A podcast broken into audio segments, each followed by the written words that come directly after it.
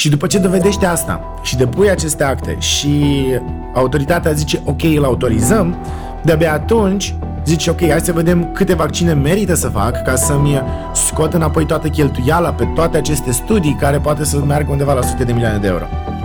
Uh, și încep producția acelui vaccin. După ce ai început producția, poți să începi și vânzarea și punerea în piață vaccinului.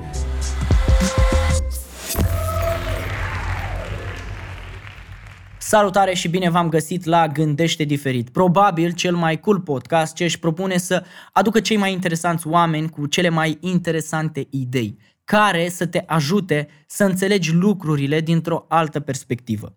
Invitatul pe care ne-am gândit să-l invităm astăzi este medic specialist în chirurgie generală la Institutul Clinic Fundeni, secția chirurgie generală și transplant hepatic și este asistent de cercetare în cadrul Centrului de Excelență în Medicină Translațională. Chiar dacă vine din domeniul medical, a reușit performanța de a deveni o autoritate în mediul online, fiind urmărit pe Instagram de peste 130.000 de oameni și pe YouTube de peste 50.000.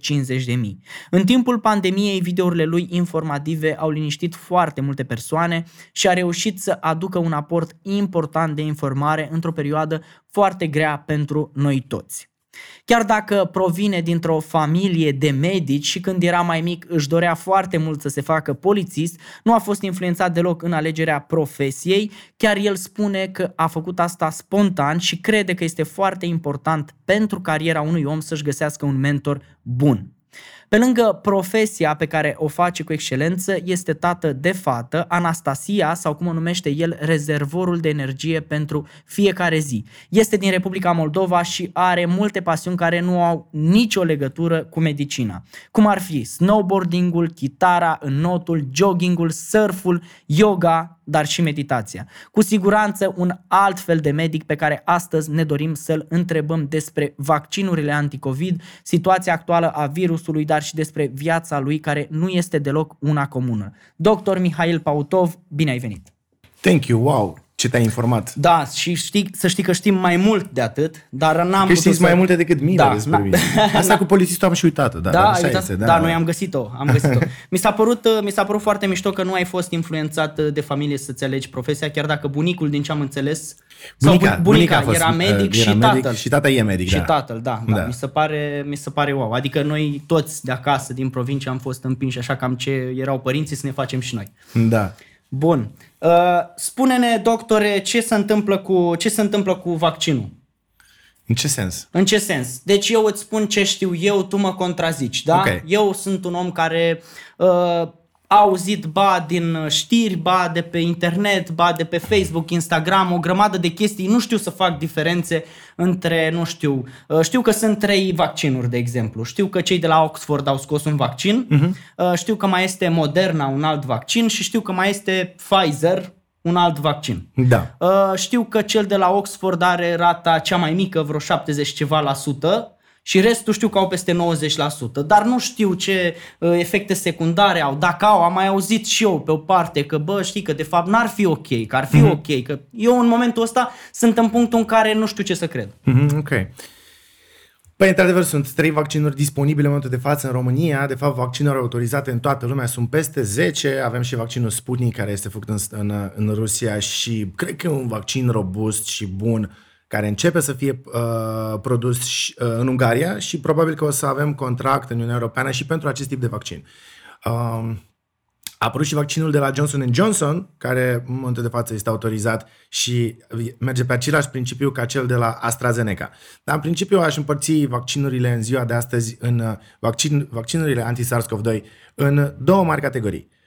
Hai să zicem așa, vaccinul pe vechi și vaccinul pe nou. Okay. Vaccinul pe vechi este cel de la Johnson Johnson, uh, și cel de la uh, uh, AstraZeneca, care folosesc practic un alt virus, care este un adenovirus. Adenovirusul este un virus care îți dă o răceală banală, uh, o răceală de sezon. Uh, răcelile de sezon, majoritatea dintre, dintre ele, uh, sunt cauzate de un virus și avem multe tipuri de virus. Adenovirus, rotavirus, avem virusul gripal.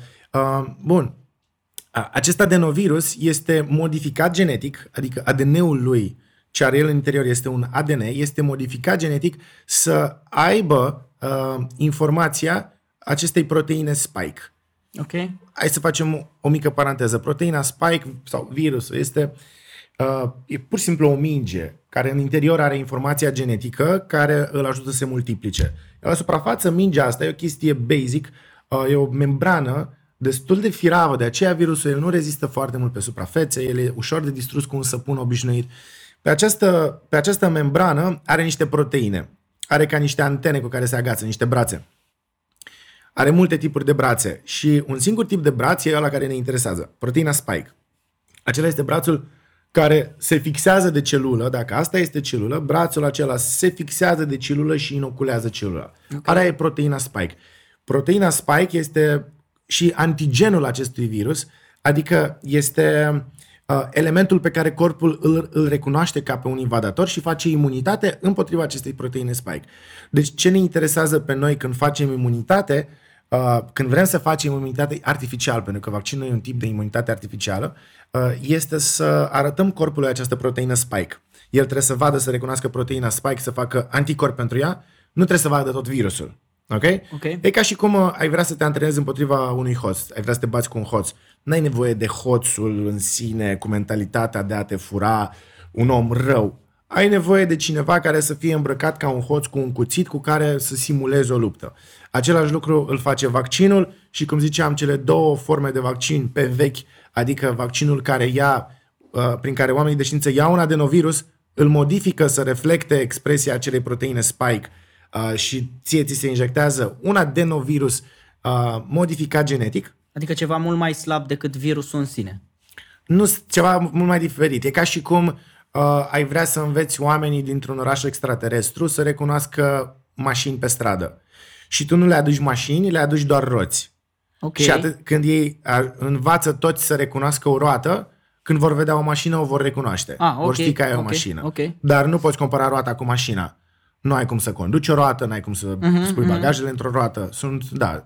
Uh, și, bun, ăsta este vaccinul pe veche, adeno, pe, pe, pe bază de adenovirus. Majoritatea vaccinurilor chinezești sunt pe bază de adenovirus. Vaccinul rusesc, Sputnik, este pe bază de adenovirus. Ei folosesc două adenovirusuri uh, umane, diferite. Uh, vaccinul de la AstraZeneca folosește un adenovirus de cimpanzeu. E un adenovirus care nu poate infecta un om. E un adenovirus care... Aici, aici au apărut inițial niște semne de întrebare care au fost toate răsp- la care s-a răspuns uh, în timpul studiilor.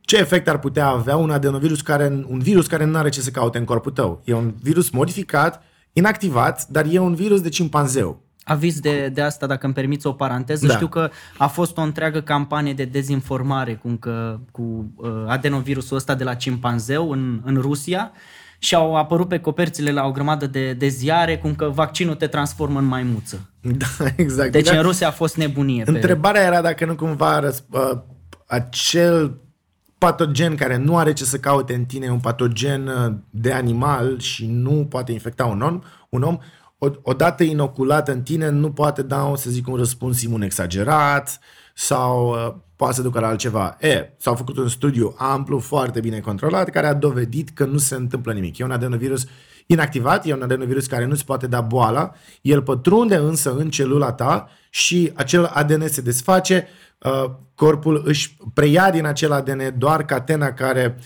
codifică informația pentru acea proteină spike și produce o proteină spike. E, ca, e oarecum asemănător, dacă te gândești, ca și proces cu ce se întâmplă cu vaccinul pe nou, să zicem. Acesta Ok. pe bază de ARN mesager. Ok. Uh, acest ARN mesager e ca și cum, uite, vreau să dau un exemplu uh, mai estetic ca, să, ca să-l putem înțelege. Uh, eu sunt o celulă, da? Și înăuntrul celulei mele am ADN-ul, ăsta e ADN-ul.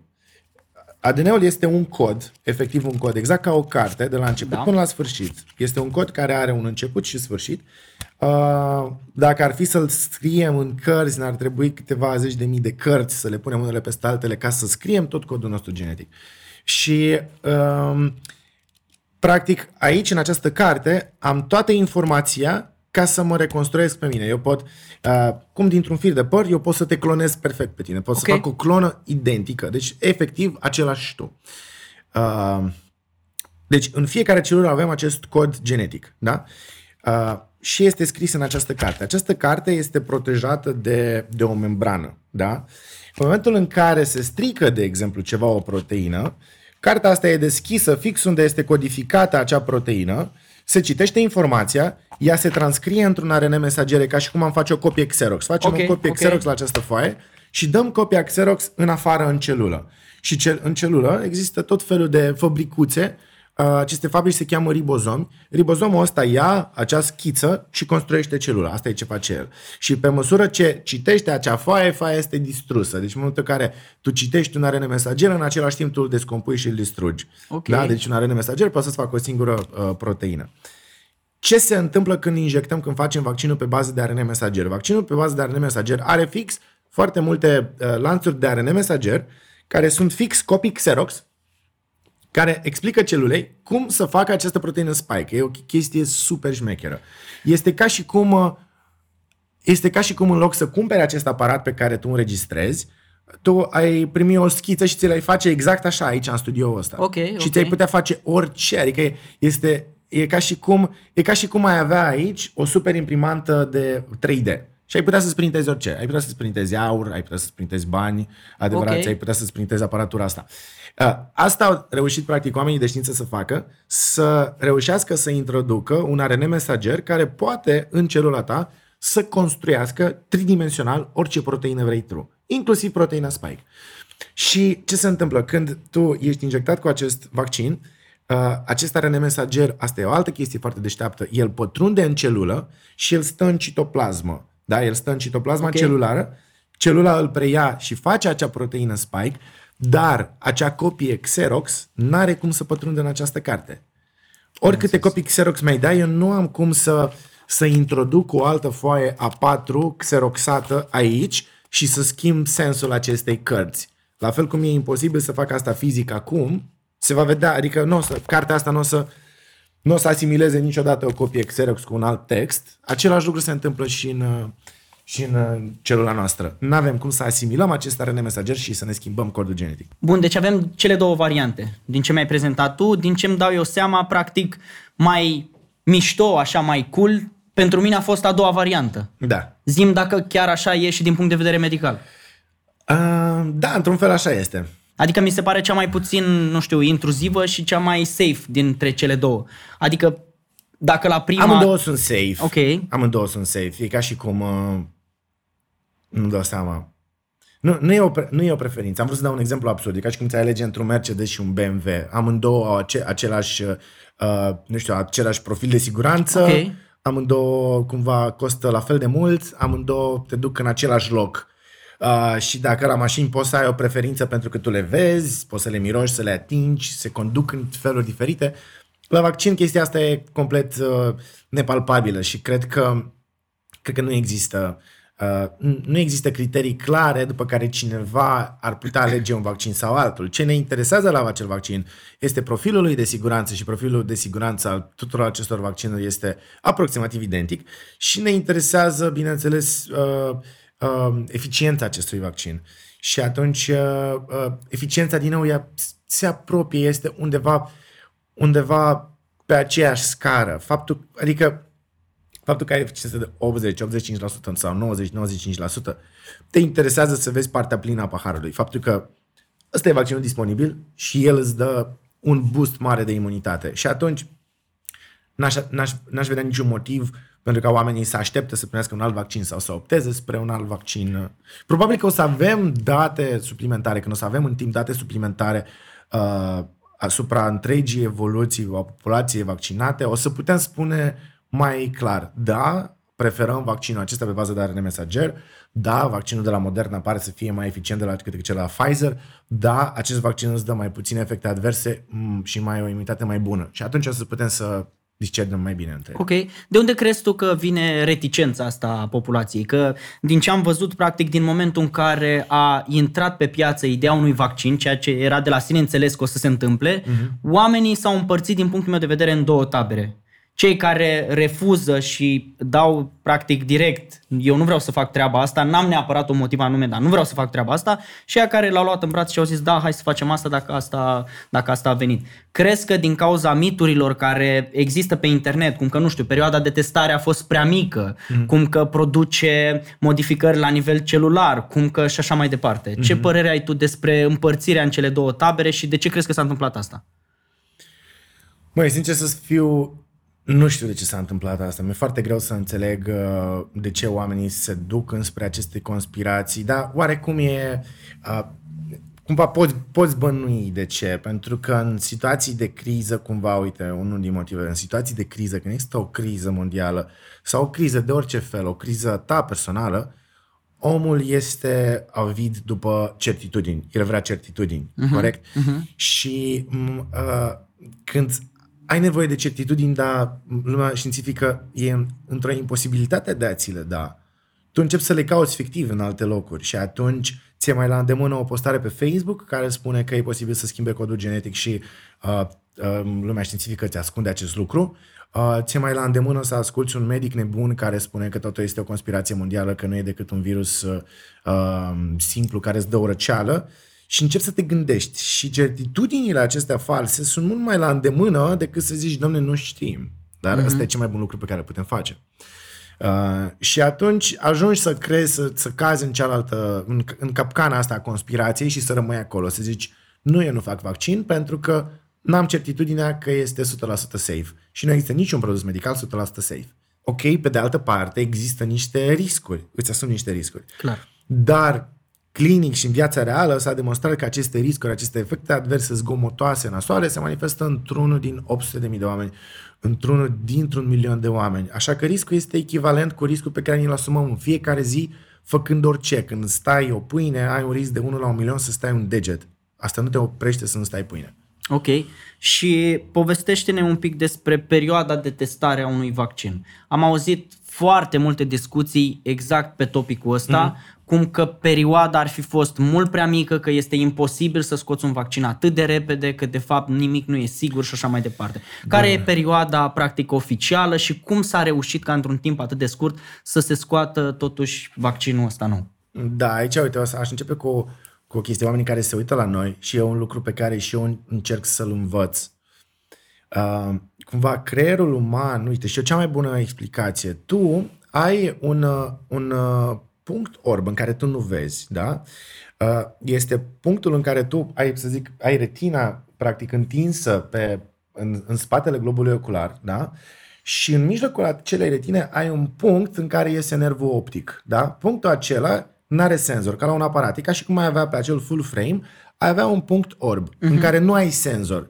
Senzorul ăla nu captează lumină, nu captează imagine și tu trebuie să ai acolo un punct orb. E ca și cum dacă ai avea pe, un, pe o cameră de telefon sau pe o cameră de, de genul acesta un astfel de punct, tu când te-ai uitat pe YouTube la ecran, ai avea efectiv un punct negru. Poate puneți în post-edit fix un punct negru pe ecran pe care să-l ținem câteva secunde, să vedem da. cum ar trebui să vedem noi real cu ochiul nostru. Așa vedem cu ochiul nostru. Real, ochiul vede un punct negru.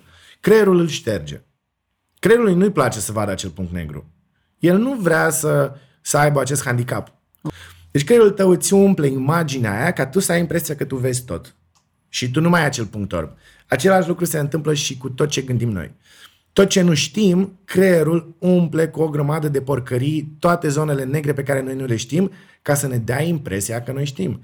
Cre- știi că tu, de fapt, uh, fiecare dintre noi este ok, dar părerea noastră despre noi este mult mai bună decât suntem noi de fapt. Ok. Este un lucru care te ajută să treci prin viață, să fii mai confident, să fii mai ok cu tine. Adică noi ne credem în esență mai frumoși, mai deștepți și mult mai ok decât suntem. Iar creierul umple aceste zone negre, aceste zone de necunoscut, tocmai pentru că ne e foarte inconfortabil să spunem nu știm. Uh, și atunci avem impresia că știm. Ok. Și mă gândesc că acei oameni care stau și spun Băi, dar e prea puțin pentru acest studiu. Eu cred că doar oameni care au făcut studii pe vaccin până acum, adică oameni care lucrează în domeniu și au stat și au dezvoltat un vaccin timp de 10 ani, sunt în măsură să zică, șef, stai un pic, e prea rapid. Ok. Take it slow, adică hai să o facem ca lumea.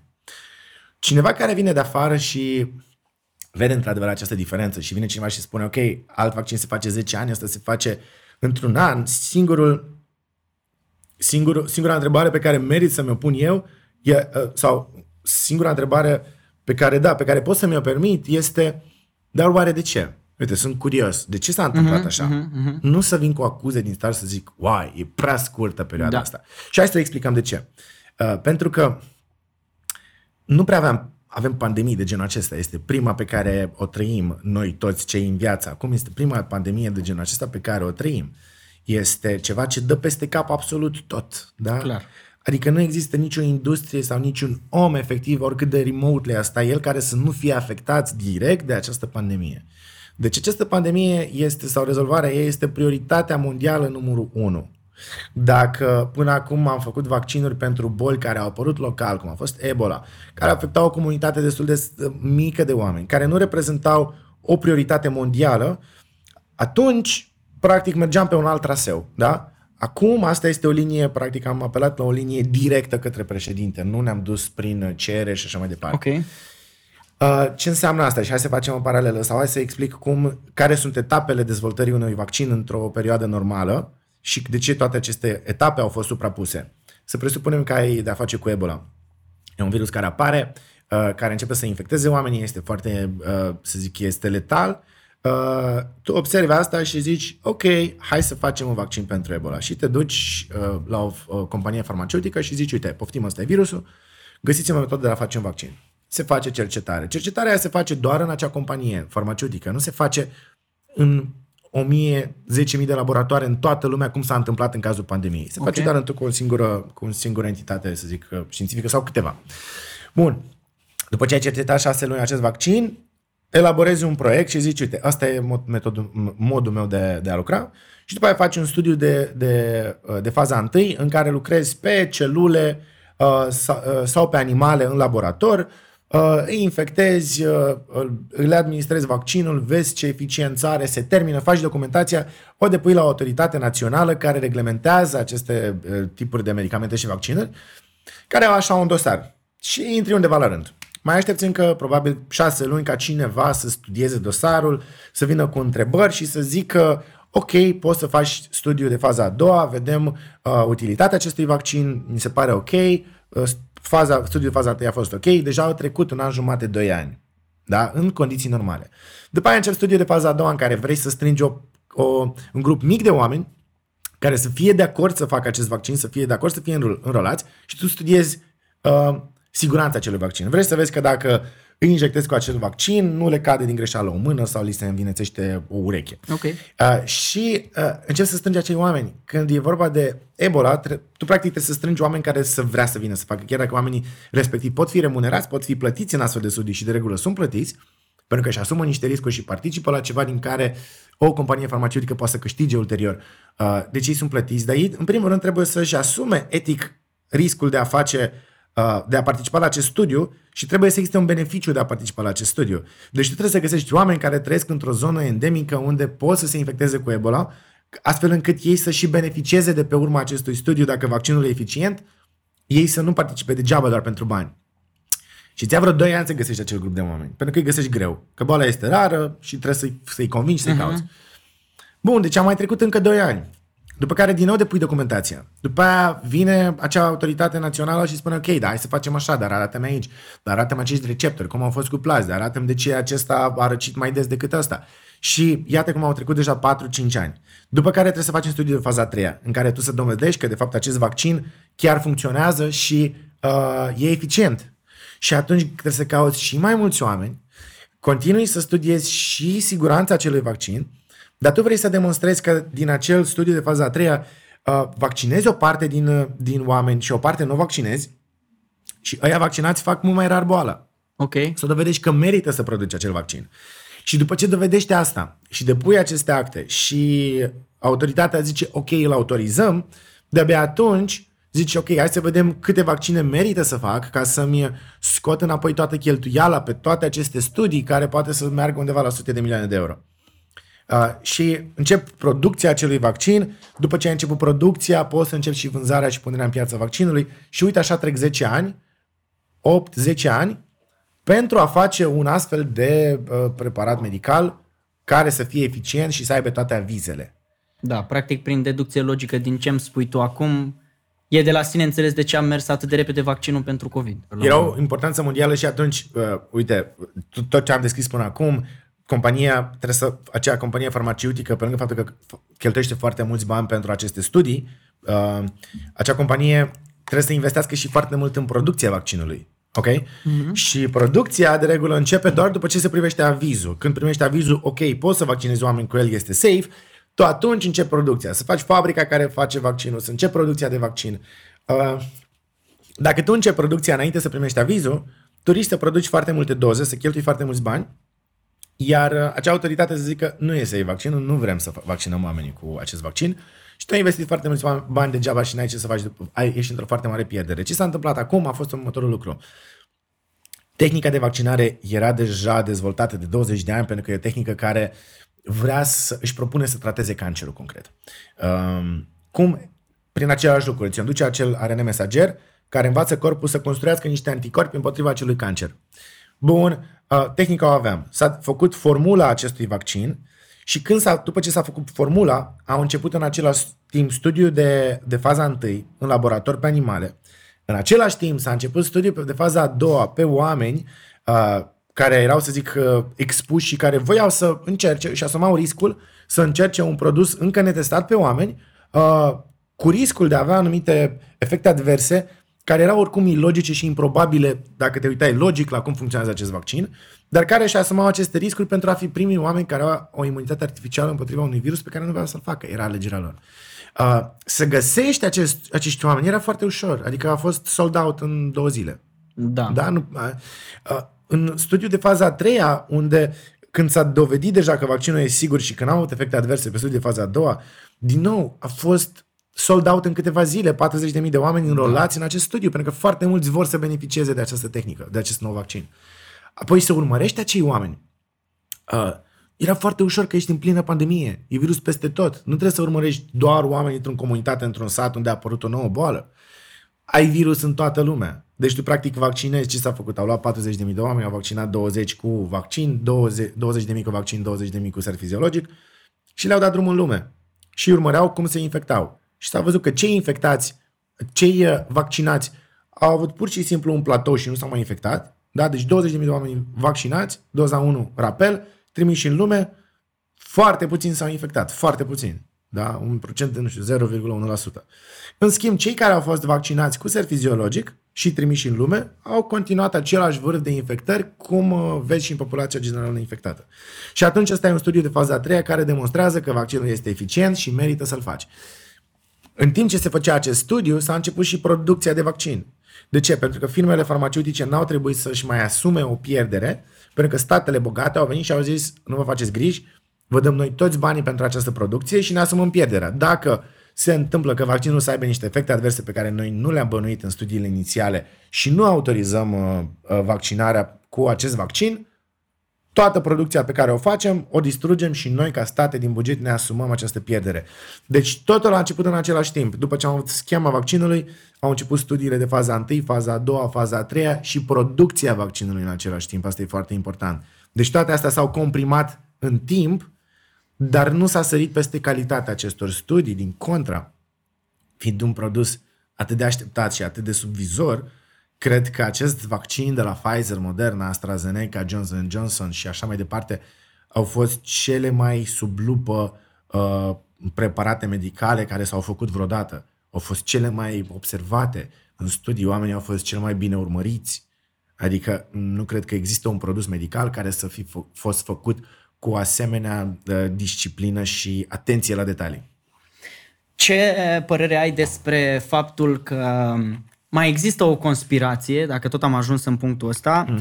prin uh, legătura lui Bill Gates, evident, cu vaccinul și cu ideea de microcipare și așa mai departe. Păi, uh, e același model de conspirație, cum o să existe probabil și în urma acestui video în care o să fie o parte din urmăritori care o să te acuze inclusiv pe tine, cum mă acuză și pe mine de ceva vreme, că ai intrat și tu în acest joc mondial de pă, distrugerea populației, Mhm. uh, că probabil ai primit și tu bani de la Pfizer și de la Moderna și de ce ai trecut pe partea cealaltă a baricadei și îl susții pe Satan și așa mai departe. Adică foarte mulți oameni, uh, dacă asociază acest lucru, dacă tu faci acest video cu mine și vorbești despre vaccin, înseamnă că tu ai de profitat de pe urma vânzării vaccinului. Da, da. Este o deducție cumva sofistică, e o deducție foarte greșită, e o logică foarte greșită, dar pe care poți să mergi. Gândește-te la un om care este uh, unul din cei mai bogați oameni de pe pământ. Uh, el nu este degeaba cel mai bogat om de pe pământ, este probabil și unul din cei mai deștepți oameni de pe pământ. Este un om care a făcut efectiv cei care stau și comentează pe Facebook, ei au această posibilitate de a comenta și de a arunca cu hate sau de a comenta frumos sau de a urmări toate aceste videouri, po- au această posibilitate datorită lui Bill Gates, pentru că el a făcut toate calculatoarele și chipurile și microchipurile și așa mai departe. Acest om, în momentul în care a ajuns să fie unul dintre cei mai bogați oameni de pe pământ- pământ și de a avea unul dintre cele mai de succes business de pe pământ, a devenit și un filantrop, adică foarte mulți bani din- pe care i-a făcut, i-a direcționat către niște cauze filantropice, sociale, de ajutor. Uh, și probabil, pune-te tu în pielea lui Bill Gates, uh, probabil când ești la acest nivel vrei, nu știu, vrei să faci o și mai mare diferență. Vrei să ajuți cu adevărat. Ai timp, ai know-how, ai creier suficient să vezi problemele complexe, să vezi riscurile și de ce nu ai vrea să faci din pământ un loc mai bun și un sigur pentru un viitor personal și al copiilor tăi. Și atunci acest om de 10 ani prevede și tot vorbește despre pandemii, despre, Corect. despre riscul de a avea o pandemie. Acum 5 ani am vorbit la un TEDx Da, da, da. exact despre treaba asta și mondial s-a făcut o întreagă conspirație, cum că el știa încă de pe atunci și zic, bă, e ușor să prevezi pentru că lucrurile astea s-au mai întâmplat și în trecut, adică au mai fost Plus că există știință pură, există efectiv calcule matematice care îți spun că urmează o pandemie. Nu poți să zici exact când, exact ca și cum ai... E ca și cum aș veni la televizor și aș spune, atenție mare, în următorii 10 ani o să avem un cutremur în București.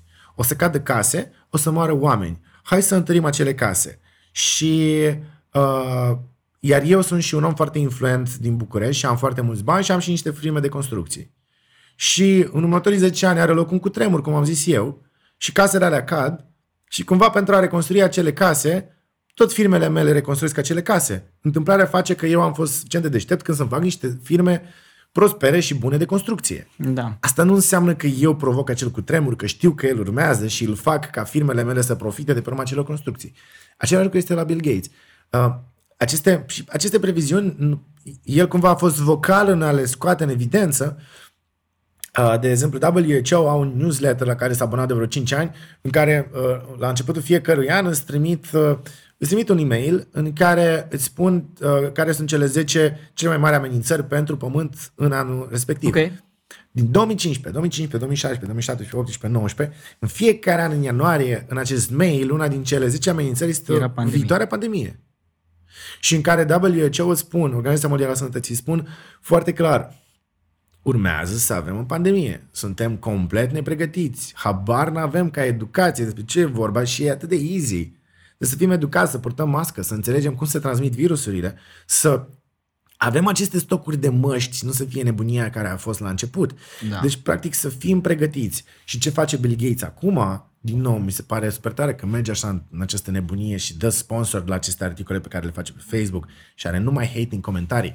Dar dacă îl citești logic, face sens. El spune că, uh, din nou, că nu o să ajungem niciodată în norm- normalitatea sau e, ar fi regretabil și de neiertat dacă o să sperăm și o să ajungem la această, între ghilimele, normalitate de până acum, de până în pandemie, fără să învățăm ceva din ea și să fim pregătiți.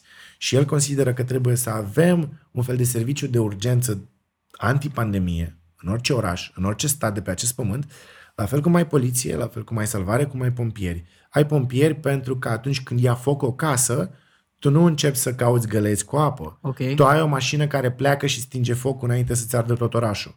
Același lucru trebuie să se întâmple și la nivel mondial, să avem medici pregătiți să gestioneze o pandemie, să avem epidemiologi care să fie pregătiți o- oricând să facă o anchetă epidemiologică, nu la patru luni de când s-a întâmplat.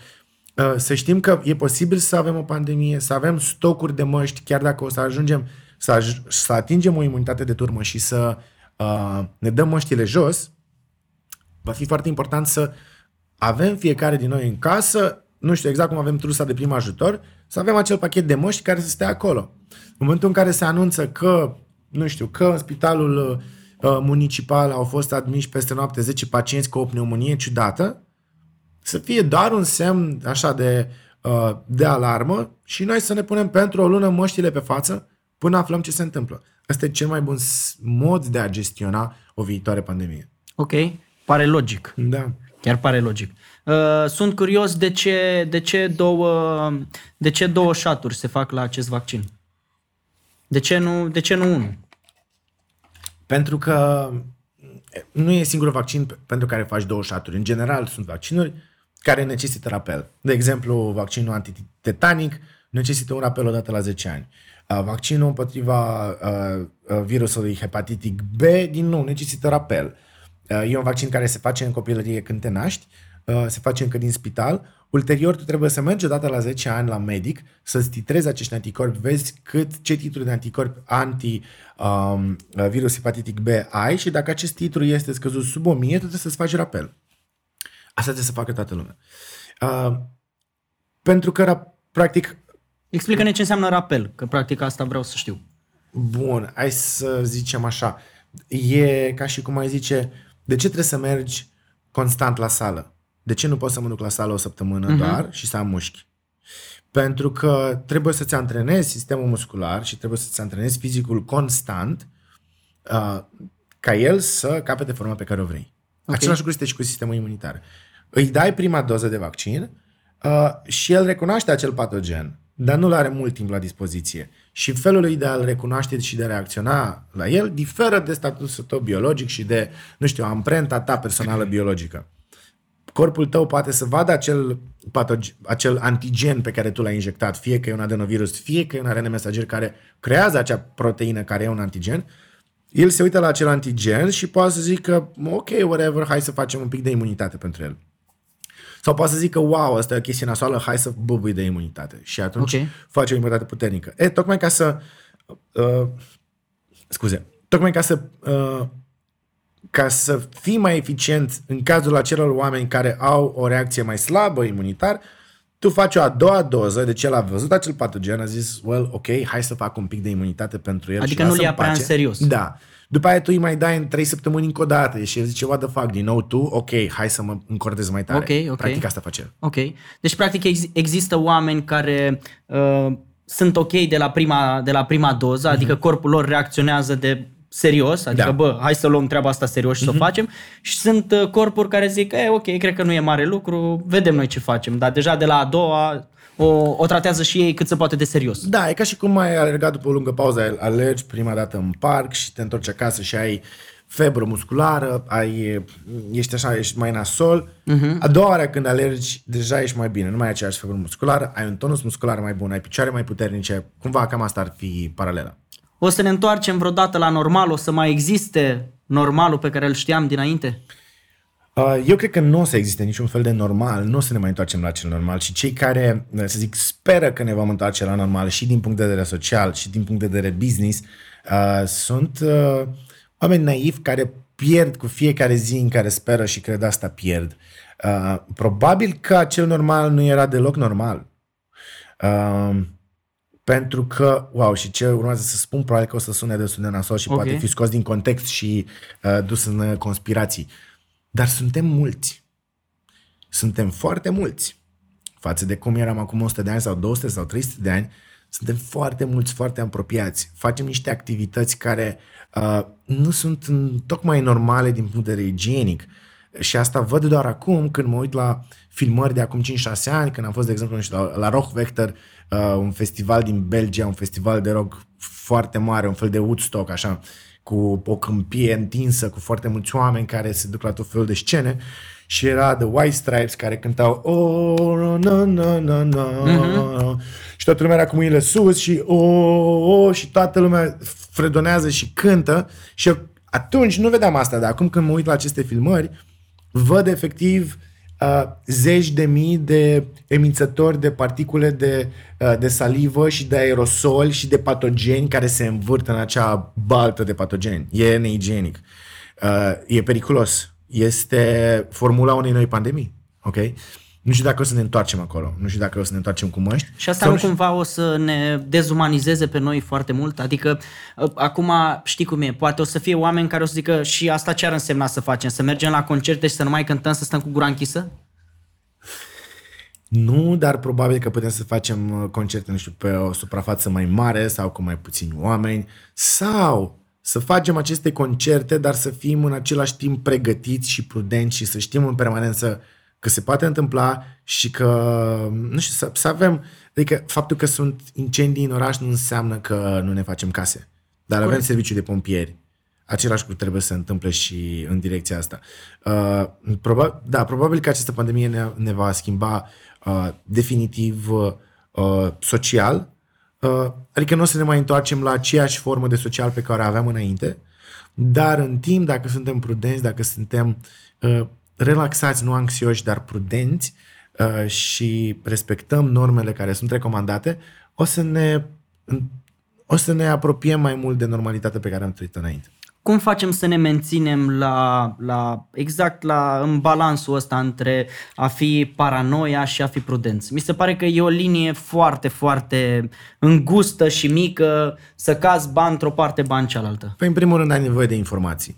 Trebuie să înțelegi frica e din nou generată de acel punctor pe care nu vrem să-l vedem, vrem să-l închidem. Uh-huh. Dacă ne documentăm și citim și sunt atâtea surse și nu știu, sunt cumva ușor de înțeles, inclusiv pe WHO dacă intri și faci un research timp de o oră, timp de două ore și cauți cum se transmite virusul, uh, cum te poți proteja, care sunt formele clinice ale lui, cum treci prin boală, cum știi că uh, ești într-un mediu periculos, ce să eviți sunt atât de pe înțelesul tuturor explicate și după ce le înțelegi, tot ce trebuie să faci este să le respecti.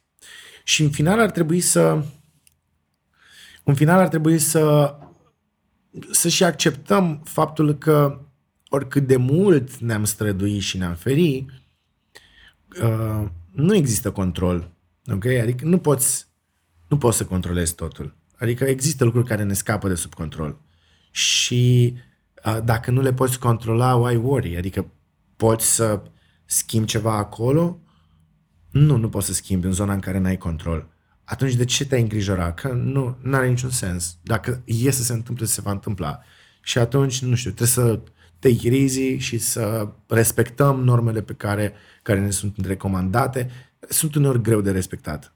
Deci cumva suntem încă într-un punct, așa să zic, tot uh, fierbinte. Suntem într-un punct foarte fierbinte. So, uh, citeam ieri pe Medscape faptul că urmează un, uh, uh un uragan de gradul 5, că de fapt adevărat, mă rog, e un pic înfricoșător așa, nu cred că se va întâmpla chiar așa, dar e un, un mod al lor de a ne preveni că urmează de fapt partea cea mai nesoală din pandemie. Ok. Și sunt mai mulți factori care contribuie la asta. Formele mutante, relaxarea da, relaxarea generată de too much confidence că e vaccin, că vine vara, că a trecut deja prea mult timp, că faptul că ne-am săturat de toate lucrurile astea. Uh, cumva, aceștia doi sunt factorii uh, preponderenți. Apoi, întârzierea vaccinului, cu toate că noi cumva știm deja că lumea se vaccinează, o să fie mai bine. Uh, în Israel uh, se vede clar că trendul de infectări scade foarte mult, adică o eficiență foarte bună a vaccinului. Uh, tinzi să le interpretezi greșit și să, să le împrumuți acele lucruri, să zici, băi, ce tare, uite, în Israel se vaccinează, în România se vaccinează, numărul de cazuri pare că a cresc, scăzut la 3000 pe zi, uh, e cal afară, m-am săturat de mască și ne relaxăm. Asta e o greșeală. Pentru că fix această relaxare ne duce în final la, la acest risc crescut de a ne îmbolnăvi și de a crea din nou un val 3, care se pare că se apropie din păcate. Ce facem cu noua tulpină și cu faptul că, din ce am înțeles, vaccinul actual nu, nu se aplică și pe, și pe noile tulpine sau pe noile mutații? Nu, din contra, se pare că majoritatea noilor mutații, adică vaccinurile prezente acum, sunt eficiente pentru majoritatea noilor mutații. Okay. Există anumite mutații în care, într-adevăr, eficiența e un pic mai mică. Ce înseamnă asta? E la fel ca la, la virusul gripal. În fiecare an Organizația Mondială a Sănătății adună niște oameni foarte deștepți care adună tulpini virale de gripă de peste tot din lume, le analizează și decid din zeci de tulpini sau sute de tulpini pe care le au, tulpini gripare pe care le cunoaștem, ei decid care sunt alea patru care sunt preponderente, care au cel mai mare risc de a se manifesta în lume în anul respectiv. Uh-huh. E ca o loterie. Și ei votează și joacă la loto și fac un vaccin antigripal pentru sezonul respectiv. E foarte important când îți faci vaccinul antigripal să nu-ți iei vaccinul antigripal de, din sezonul trecut, ți le din sezonul ăsta. De exemplu, uh, nu știu, pentru 2021 uh, o să iasă un vaccin antigripal pentru 2021 și îl facem pe acela. Updatat, adică. Da. Și acela va conține patru tulpini. Patru tulpini pe care tu ți le inoculezi și faci imunitate împotriva celor patru tulpini. Teoretic, tu nu, nu te vei mai îmbolnăvi cu acele patru tulpini, dar uh, rata de succes a acestei, acestei loterii, să zic, este undeva de 50-60%. Adică acei oameni ghicesc în proporție de 50-60% ce tulpină va fi pre- prevalentă în, okay. în sezonul respectiv. Așa că de câte ori apare o altă tulpină, chiar dacă ești vaccinat, te îmbolnăvești. Dar forma pe care o faci este mult mai mică, pentru că tu deja ai în imunitatea ta o linie de producție Derivații. pentru anticorpi, da, și tu doar îi, ref, îi refaci cumva și faci imunitate având deja un boost în spate. Uh, același lucru se va întâmpla și cu mutații. Adică tu poți să fii vaccinat, poți să, poți să apară o mutație care poate să treacă de bariera acestei, acestei imunități pe care tu deja o ai, dar imunitatea pe care o ai deja te va ajuta în debarasarea virusului respectiv. Adică o să faci o formă mai ușoară Mult de mai boală, dar riști să o transmiți mai departe și da, nu, nu trebuie să fim, nu cred că trebuie să fim uh, panicați din cauza acestor mutații. Ok. Doar că să știm că ele e posibil să apară în continuare alte și alte mutații. Faptul că avem însă acest uh, vaccin pe bază de ARN mesager uh, ne permite să facem schimbări în acel ARN mesager. Pentru că ce se, ce se întâmplă în mutații? Tu ai un virus, da, care are o, aceste proteine spike, cum am zis la început. Imunitatea ta recunoaște proteinele spike, face anticorp pentru proteinele spike. Acele anticorpi trebuie să se, sunt, trebuie să se cupleze anticorpul cu proteina spike se cuplează și ele trebuie să fie ca o amprentă una cu alta uh-huh. ca să se cupleze, ca să se lege.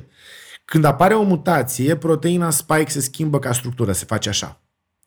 Și atunci e posibil ca mutația, vaccinul să fie eficient la acea mutație. Adică chiar dacă proteina spike este schimbată ca dimensiune, anticorpul tot o cuplează, o recunoaște. Uh-huh, uh-huh. Dar e posibil să nu o recunoască deloc. Dar e posibil să se cupleze uneori cu ea. Se cuplează uneori și zice, ei băieți, asta s-a schimbat și face o altă linie de anticorp care se cupleze, uite așa de ea. Am înțeles. ok? Dar uh, ce se întâmplă? Dacă se întâmplă să avem o mutație, ceea ce nu avem în momentul de față, care să scape complet de sub imunitatea noastră, să ne infecteze la fel, practic să ne dea o altă pandemie, noi putem să venim și să schimbăm RNA-ul mesager ca acel RNA mesager să nu mai producă aceste, acești, această proteină spike, să producă această proteină spike, adică să producă noua proteină spike Ok. okay. în noi. Și atunci lucrul ăsta se face foarte rapid. Practic se schimbă doar formula acelui RNA mesager, se continuă pe aceeași linie de producție și se pare că nu o să mai ai nevoie de studii clinice suplimentare pentru o schimbare mică în structura proteinei spike produse de vaccin. Vaccinul a fost testat, tehnica a fost testată, faptul că tu schimbi foarte puțin structura antigenului pe care îl faci prin virus, nu te obligă să faci din nou studiile de durată. Ok. Concret, dacă apare, să zic, astăzi o mutație nouă, e recunoscută în laborator în câteva zile, se face secvențierea, se vede care e diferența în codul genetic și în manifestarea ca și fenotip, manifestarea fizică a acestei mutații, ne ia probabil că încă o săptămână ca să facem un nou vaccin Ok. și probabil că încă câteva săptămâni cât să începem să-l producem și după aia o perioadă mai lungă ca și logistică de producție în masă și de revaccinare. Ok, deci practic logistica nu o să fie niciodată la fel. Nu o ca să mai fie de la niciodată zero. de, da, de, de un an, o să fie probabil de durata unei luni sau două luni, în care noi putem să purtăm mască, liniștiți și să ne continuăm treaba. Cum se simte pandemia la tine personal? În afara muncii, în afara profesiei și așa mai departe. Mhm. Pentru tine, omul, cum se simte? Măi, pentru, pentru mine să știi că a fost... Uh, habar n-am, a fost, în primul rând, cumva personalul este influențat, uh, n-ai cum să nu influențezi și de muncă și uite un lucru pe care trebuie să-l spun și cred că e prima oară când o să-l spun pentru că e, e un proces destul de greu, inclusiv pentru mine. uh, să să virez în zona asta de, de blogging și de media și de apariții TV și de comunicare. E o chestie care îmi place foarte mult. Dar, din păcate, nu ai cum să le faci la performanță maximă pe amândouă. Clar. Să faci chirurgie și am învățat șase ani să fac chirurgie, am făcut doi ani ca medic specialist chirurgie, e o profesie care îmi place foarte mult. În același timp, în momentul în care a venit această pandemie și în timp ce făceam chirurgie, în timp ce făceam gărzi la Curtea de Argeș sau mergeam la Fundeni, uh, veneam acasă sau efectiv în gardă, eram de exemplu în gardă și aveam uh, aparatul foto la mine în ghiozdan în mașină și vedeam o știre, uh, vedeam îndemnul, uh, uh, îndemnul oamenilor de știință de a rămâne acasă, de a nu mai avea contact și mă uitam pe geam și vedeam că oamenii efectiv stau afară în, în parcuri, stau pe bănci, se plimbă, fără mâini și mai departe și realizam că e foarte rău ce se întâmplă uh-huh. și aveam acest impuls de a face un video, făceam un video în care explicam oamenilor de ce, cum se transmite și acel video bubuia și aveam, nu știu, 2-3 milioane de, de views pe Facebook și foarte mulți oameni comentau și ziceau, băi, foarte tare, mulțumesc foarte mult, în sfârșit am înțeles despre ce e vorba. Și simțeam, uh, cum să zic, aveam acest feedback al eficienței acestui material, era practic aceeași senzație pe care o aveam când ieșeam din sală după ce am operat un caz greu care supraviețuia și mergea în terapie intensivă și avea o evoluție bună, uh, doar că acolo ajutam foarte mult un om, aici ajutam poate mai puțin, dar o comunitate mult mai largă. Mult mai mare. Și atunci, în pandemie, eu profesional am virat dinspre a face doar medicină clinică, doar a fi față în față cu un pacient, spre a educa cumva o populație mai largă sau a explica anumite lucruri pe care oamenii le întreabă și nu le înțeleg, către mai mulți oameni care nu sunt neapărat pacienți, dar sunt potențial pacienți și vor să înțeleagă aceste lucruri. Așa că pentru mine, cumva, pandemia uh, a fost un mod de a mă adapta la ce se întâmplă. Dacă ar fi să uh, scrii ceva pe un banner pe care să-l pui în mijlocul orașului, la Victoriei, mare, cât casa asta de mare, așa, ce ai scrie pe bannerul respectiv? Wow, ok. Care, ceva care să aibă legătură cu... Habar nu am, nu știu. Ce ai scrie tu dacă ai avea posibilitatea să scrii ceva pe un banner pe care să-l vadă toată lumea în mijlocul Bucureștiului? Aș scrie așa, scrie totul e trecător. Ok. Și cu speranța că oamenii să, să înțeleagă dincolo de text și să, uh, cumva, pentru mine asta e un gând așa autoterapeutic. Uh, când am o problemă, s-a întâmplat ceva, mi-e frică de anumite consecințe, cumva în momentul în care realizez că tot e trecător și că totul trece, indiferent că e bine, că e rău, okay. indiferent că e o problemă, că e o criză personală, că e, uh, nu știu, că e ceva nasol, totul trece.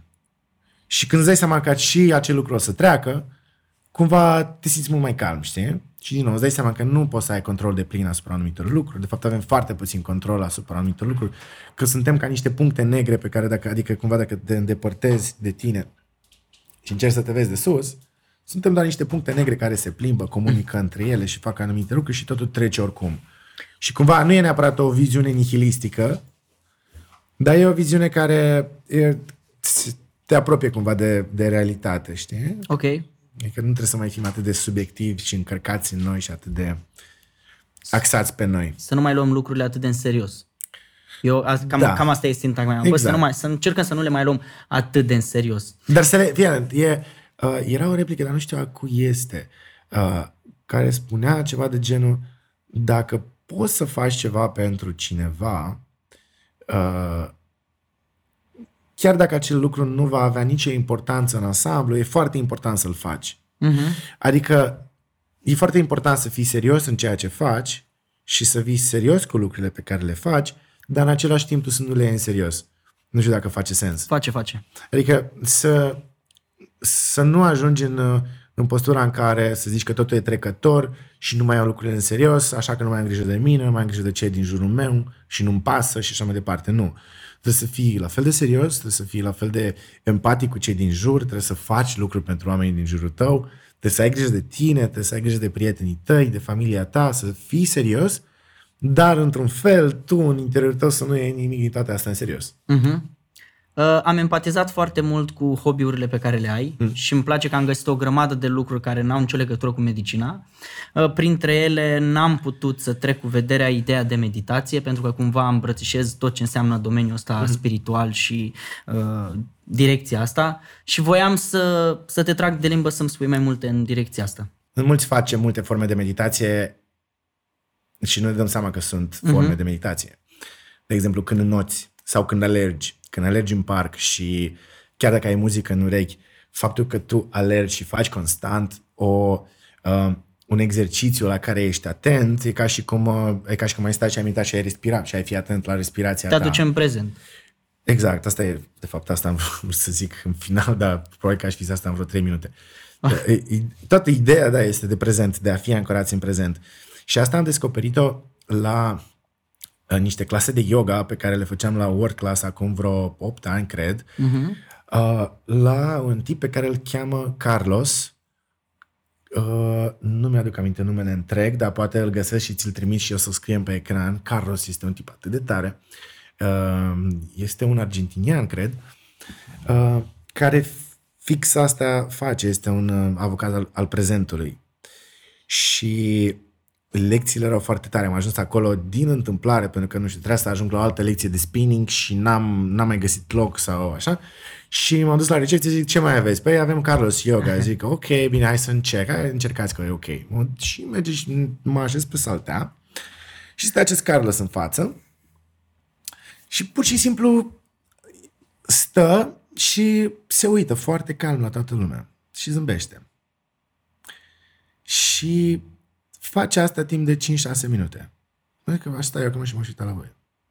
Și ție ți se părea și awkward. awkward. E, da, zici, ok, când începem, hai să facem niște yoga, stretching, hei, și stă și se uită.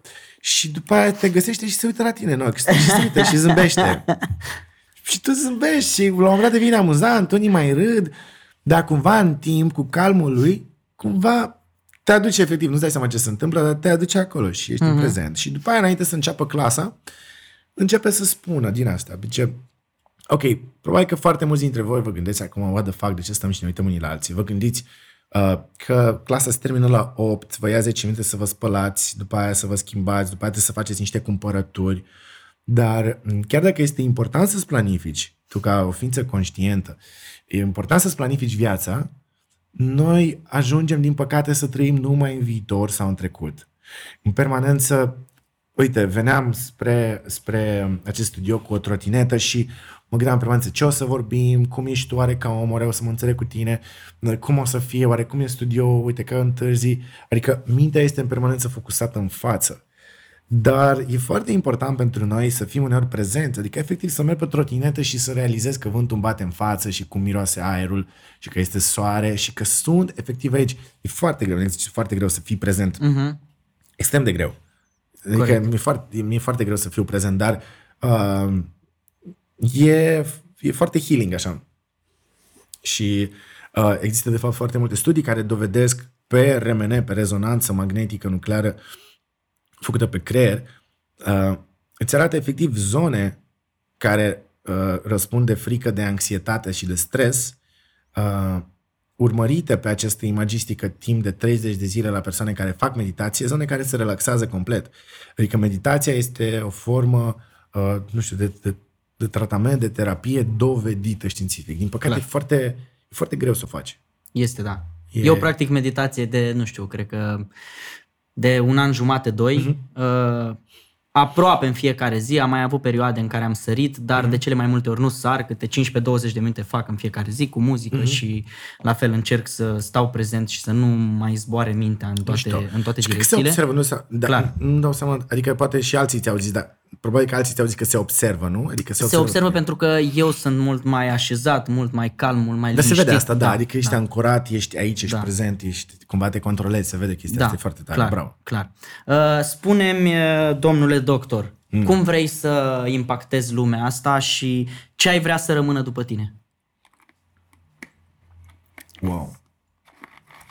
Uite o chestie la care nici nu m-am gândit.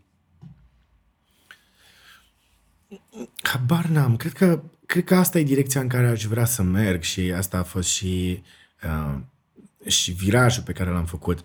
Aș vrea să virez între uh, hai să, hai să fiu mai, mai simplu. Ce am înțeles eu din, să zic, din viață până acum, e că ce ne dorim noi ca ființe umane este să fim utili. Corect. Să avem un scop. Indiferent care este scopul tău. Nu cred că e un scop mai nobil decât altul. Dacă uh, lucrezi într-o covrigărie, scopul tău este de a hrăni 200 de oameni în fiecare dimineață cu niște covrigi. E un scop. Oamenii vin flămânzi la tine și cumpără la un preț foarte mic niște covrigi și tu îi hrănești. un scop pe care l-ai definit și ești util în lumea respectivă. Uh, eu cumva mi-am văzut utilitatea în a lucra cu oameni și asta mă satisface cel mai mult. Și de atunci medicina a fost cea mai, uh, cea mai rewarding și în special chirurgia, pentru că în chirurgie tu pui mâna pe om, îl deschizi, scoți tumora, îl coși la loc, vezi vindecarea aia când se întâmplă și cumva impactul pe care îl ai este foarte mare și simți uh, foarte intens această senzație de scop îndeplinit, de rol al tău uh-huh, în ceea ce uh-huh. faci.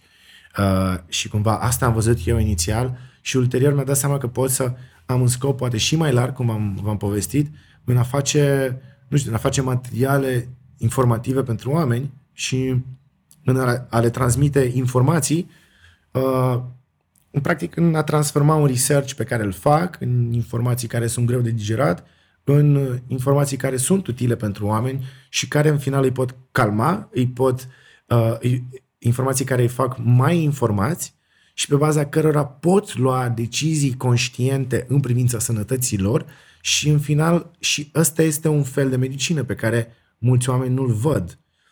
Am oameni care îmi comentează și îmi zic, doctore, nu stai prea mult pe Facebook, de ce nu stai mai mult în sală? hai, du-te, treci în sală, că acolo ți-e scopul ca doctor. Da. Ori nu este chiar așa, pentru că dacă eu sunt, dacă pot să fac un research pe un subiect, să găsesc informația utilă pentru pacientul final sau pentru utilizatorul final și să-i transmit informația aia în așa fel încât el să fie motivat sau să fie informat, să ia o decizie mai bună pentru sănătatea lui, eu am în final același impact asupra acelui om pentru că îl fac mai sănătos. Și atunci, întrebarea e, poți să fii doctor pe YouTube? Cred că răspunsul e da. Și cred că îmi doresc să fiu doctor pe YouTube. Adică îmi doresc să aduc acel aport asupra sănătății mai multor oameni prin informație și prin deciziile pe care urmează să le ia după ce au văzut, să zic, ce, ce le ofer eu. Că tot am ajuns aici. Unde te găsesc oamenii? Păi, Cum te găsesc? Păi peste tot, dacă scriu Dr. Mihail, cred că dacă scrii pe, pe Google Dr. Mihail, o să găsești pagina de Instagram, de Facebook, de YouTube, de TikTok, de curând de blog și cam atât. Unde să mai duc Twitter este destul de slab. La noi încă nu se, da. încă nu se folosește. Și am, am am o pasiune de curând, se cheamă Clubhouse. Ai aplicația? Da, am auzit, am auzit, da. da am primit tare. invitație, știu că e pe bază mm-hmm. de invitație. Da, e pe bază de invitație, că e în beta momentan. Da. Dar e foarte tare. E o, e o aplicație de social media în care se creează camere, rooms, în care sunt speaker care vorbesc. Și practic e un fel de radio, dar nu e radio, ci e pur și simplu o cameră. Noi, de exemplu, noi cinci, putem, dacă avem un cont pe Clubhouse, putem să facem o cameră de-a noastră în mm-hmm. care să vorbim despre podcast sau despre, despre, nu știu, sensul vieții și orice și oamenii pur și simplu dau join. Dacă informația este interesantă, ei rămân acolo, poate și participe să vorbească foarte tare. Bun, așa în încheiere, că pe mie îmi place să trag concluzii și îmi mm. place să termin cu un deci. Uh, deci, da. Care ar fi lucru uh, pe care oamenii ar trebui să-l rețină după toată discuția noastră? Dacă ar fi să rămână cu un singur lucru cel mai important din punctul tău de vedere, care ar fi ăla? Raportat și la vaccin și la tot ce am discutat noi? Uh, bun, ce mi-ar plăcea să rețină oamenii este că e foarte important să știe că nu știu, să aibă puterea să zică nu știu, din această putere va rezulta vreau să aflu sau pot să am încredere în cineva și să iau decizii bazate pe, să zic, know-how cuiva. Și acela, în caz de pandemie, trebuie să fie, bineînțeles, un medic care probabil că te va sfătui să te vaccinezi, să porți mască, să ții distanța socială în continuare și încă să avem răbdare, să nu ne relaxăm, pentru că lucrurile, chiar dacă, dacă vedem un orizont în viitor apropiat, care e probabil într-un an, un an jumate, acela este doar un orizont, nu am ajuns încă acolo și trebuie încă să fim prudenți, nu anxioși, ci prudenți. Și ca să revin, ori să să avem puterea să spunem nu știu, deci, adică nu, să avem puterea să spunem nu știu și din această putere să reiasă ori am încredere în cineva care știe sau mă duc și mă informez din surse corecte. Domnul doctor, îți mulțumesc pentru discuția asta. Cel puțin în creierul meu ai făcut, uh, ai făcut un pic de curat. Cumva am înțeles foarte bine diferențele și de la început. Îmi place că nu ești un uh, doctor tipic, nu că aș avea ceva cu doctorii tipici, dar îmi place cumva că lucrurile astea evoluează și in, inclusiv în medicină văd că chestiile se ramifică și nu mai e totul așa doar înainte. Mm. Sper să ne întâlnim și cu ocazia terminării pandemiei și cu nepurtării măștii și așa mm-hmm. mai departe. Până atunci îți mulțumesc și sper să faci cât mai mult bine pentru că eu nu te urmăresc, oamenii de aici care stau și ei cu toții te urmăresc și pentru asta îți mulțumim și ne vedem data viitoare. Și eu mulțumesc. Ciao.